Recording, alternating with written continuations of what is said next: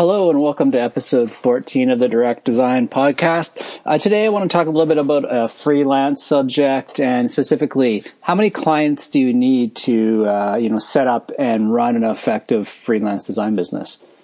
So let's jump right into it. So how many clients do I need? Uh, this could be a tricky question to answer. It kind of comes down to how busy do you want to be? Uh, do you want to grow your business into an agency one day? Or are you just happy to always be a freelancer, kind of working from home in your underwear, Monday to Friday? Are you good at multitasking with multiple clients at once? That's another question you need to answer yourself. Uh, do you like to just you know tackle one project from you know at a time, uh, working with one client through you know all through through the phases of discovery, ideation, you know validating that idea with your client, and then you know finally producing and the product for them and then uh, providing it to them? Or are you okay with, you know, mixing and matching? Like maybe you're doing discovery with uh, client A, but then maybe you're working on wrapping up the final designs for um, a catalog with for client B. Maybe you can do those things together at the same time. Those are kind of questions you have to answer yourself um, as far as the overall number of clients that you could be working with at any given time. Uh, if you're just starting up a new business, then the number I would shoot for to start would probably be around five clients. These should be regular clients, uh, kind of those bread and butter clients that are hiring you repeatedly. Ideally, um, you know, it can be tough to always have to constantly be looking for new clients. You'll be spending, you know, most of your day doing that instead of doing work and earning money, and uh, you know that that can be a real challenge, especially when you're starting out. Uh, you need to find the clients, but you also need to find the work to pay the bills. So ideally you want to be finding clients that will be coming back for repeat work. If you can find five clients that come to you every month or every other month for work, your life as a freelancer will be much easier. Uh, a, few re- good reasons too to use regular clients and reuse that relationship is that you you know how that relationship works. You know when it's always a new client, then I fall back on my system, whereas I only I only start the job if I'm given a fifty percent deposit. So if I don't know you, uh, you know, we've met through a referral, maybe we've met online some way, and we've decided that uh, we want to do some work together. Uh, for me to initiate the job, I need a fifty percent deposit up front. So what does that mean exactly? First off, I would expect the client, you know, to give me a bit of an overview of what they want. Let's say they want a logo. So for a logo, I generally will provide a quick design brief to a customer to fill out. You know, things like what is the name of your company uh, that should show up on the logo? Do you have any corporate colors that uh, need to be used? If so, do you know, like, say, their Pantone values?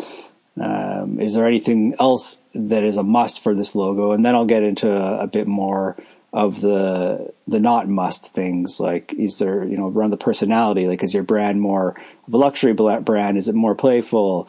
Are you looking for something very clinical or is this something that can be more fun? And based on that brief then you know i'll have a, hopefully an idea of the design that i want to do for them. But anyhow i will provide them with that brief. I'll expect them to fill it out. I won't actually start working on that logo though until they've paid me 50% upfront so circling back, if you're working with new clients all the time, you have to kind of take that rigid approach if you don't want to get burned. But if you're working with the same customer over and over again, um, you know they're going to pay you. You know what it's like to work with them. You know you've got a rapport built already. It should be an easier relationship about getting additional work done. It shouldn't be a pain in the butt, um, at least most of the time. Um, and you can then start to offer too, like if it's if it's someone you know will pay you, that um, you could start a job without anything up front and maybe just charge them an hourly rate. I don't charge hourly rates for new customers because I don't again know really how this is going to go. I'll give them a flat rate, so you know, say it's thousand dollars for a job, five hundred up front, five hundred when I deliver the final product to you. But if it is an existing client, you could then just charge them an hourly rate if you know they're going to pay you. So anyhow, trying to get up to that five regular clients is what you should be kind of shooting for. The other advantage too of having those five regular clients, like I said, is that it allows you to get some regular cash flow established. Um, this will also free up your time from looking for clients so you can get the actual work done. So that's the other tricky thing too, right? Is you might only have one regular client. you need to be careful about your time, right? You don't want to be spending 80% of your time looking for those other clients and only 20% of your time working on the project. You know, you need to prioritize. You should probably get that work done first for the one client, keep them happy. You don't want to lose them, as well as get that money coming in that they are going to pay you. Then once that is done, then get back to actively looking for new clients and trying to pursue other ways of finding work but yeah, make sure you're prioritizing getting the actual work done first. Uh, like when you're starting up, you never turn down a potential client. You want to take the time to meet them and review their project. In some cases, you might not want the job, but it makes sense to meet with everyone so you can start building those relationships. So, like I said, you never want to turn down a client when you're still know, trying to build that initial list of your regulars. Um, you will run into some people that you would definitely shouldn't work with if you ever get someone balking at wanting to pay you a deposit, move along. Don't do that. You will get burned.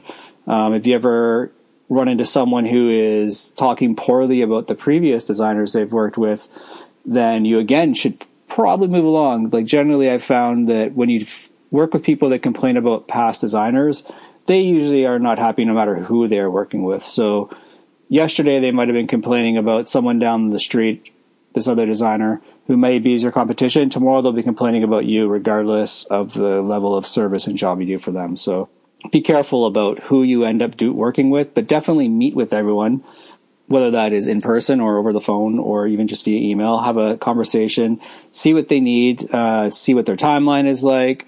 Uh, get a feel for if you think they will be easy or hard to work with, and then make a call whether you want to try working with them. You know, often unless it's like a serious red flag, I'll work with everyone once and see how it goes. Uh, make sure you deliver that work as quickly and as professionally as possible. Even if it is someone who ends up being uh, tough to work with, you don't have to work with them again. But you don't want to leave a poor taste in that customer's mouth because you know they can go and tell their friends, and that can potentially get back to you or lead to less uh, work for you down the road. So even if you get into this project and you know it's not going great, still deliver that final work and um, pass it off to the client, and then just avoid working with them in the future. Uh, but you don't want any poor uh, press for yourself out there.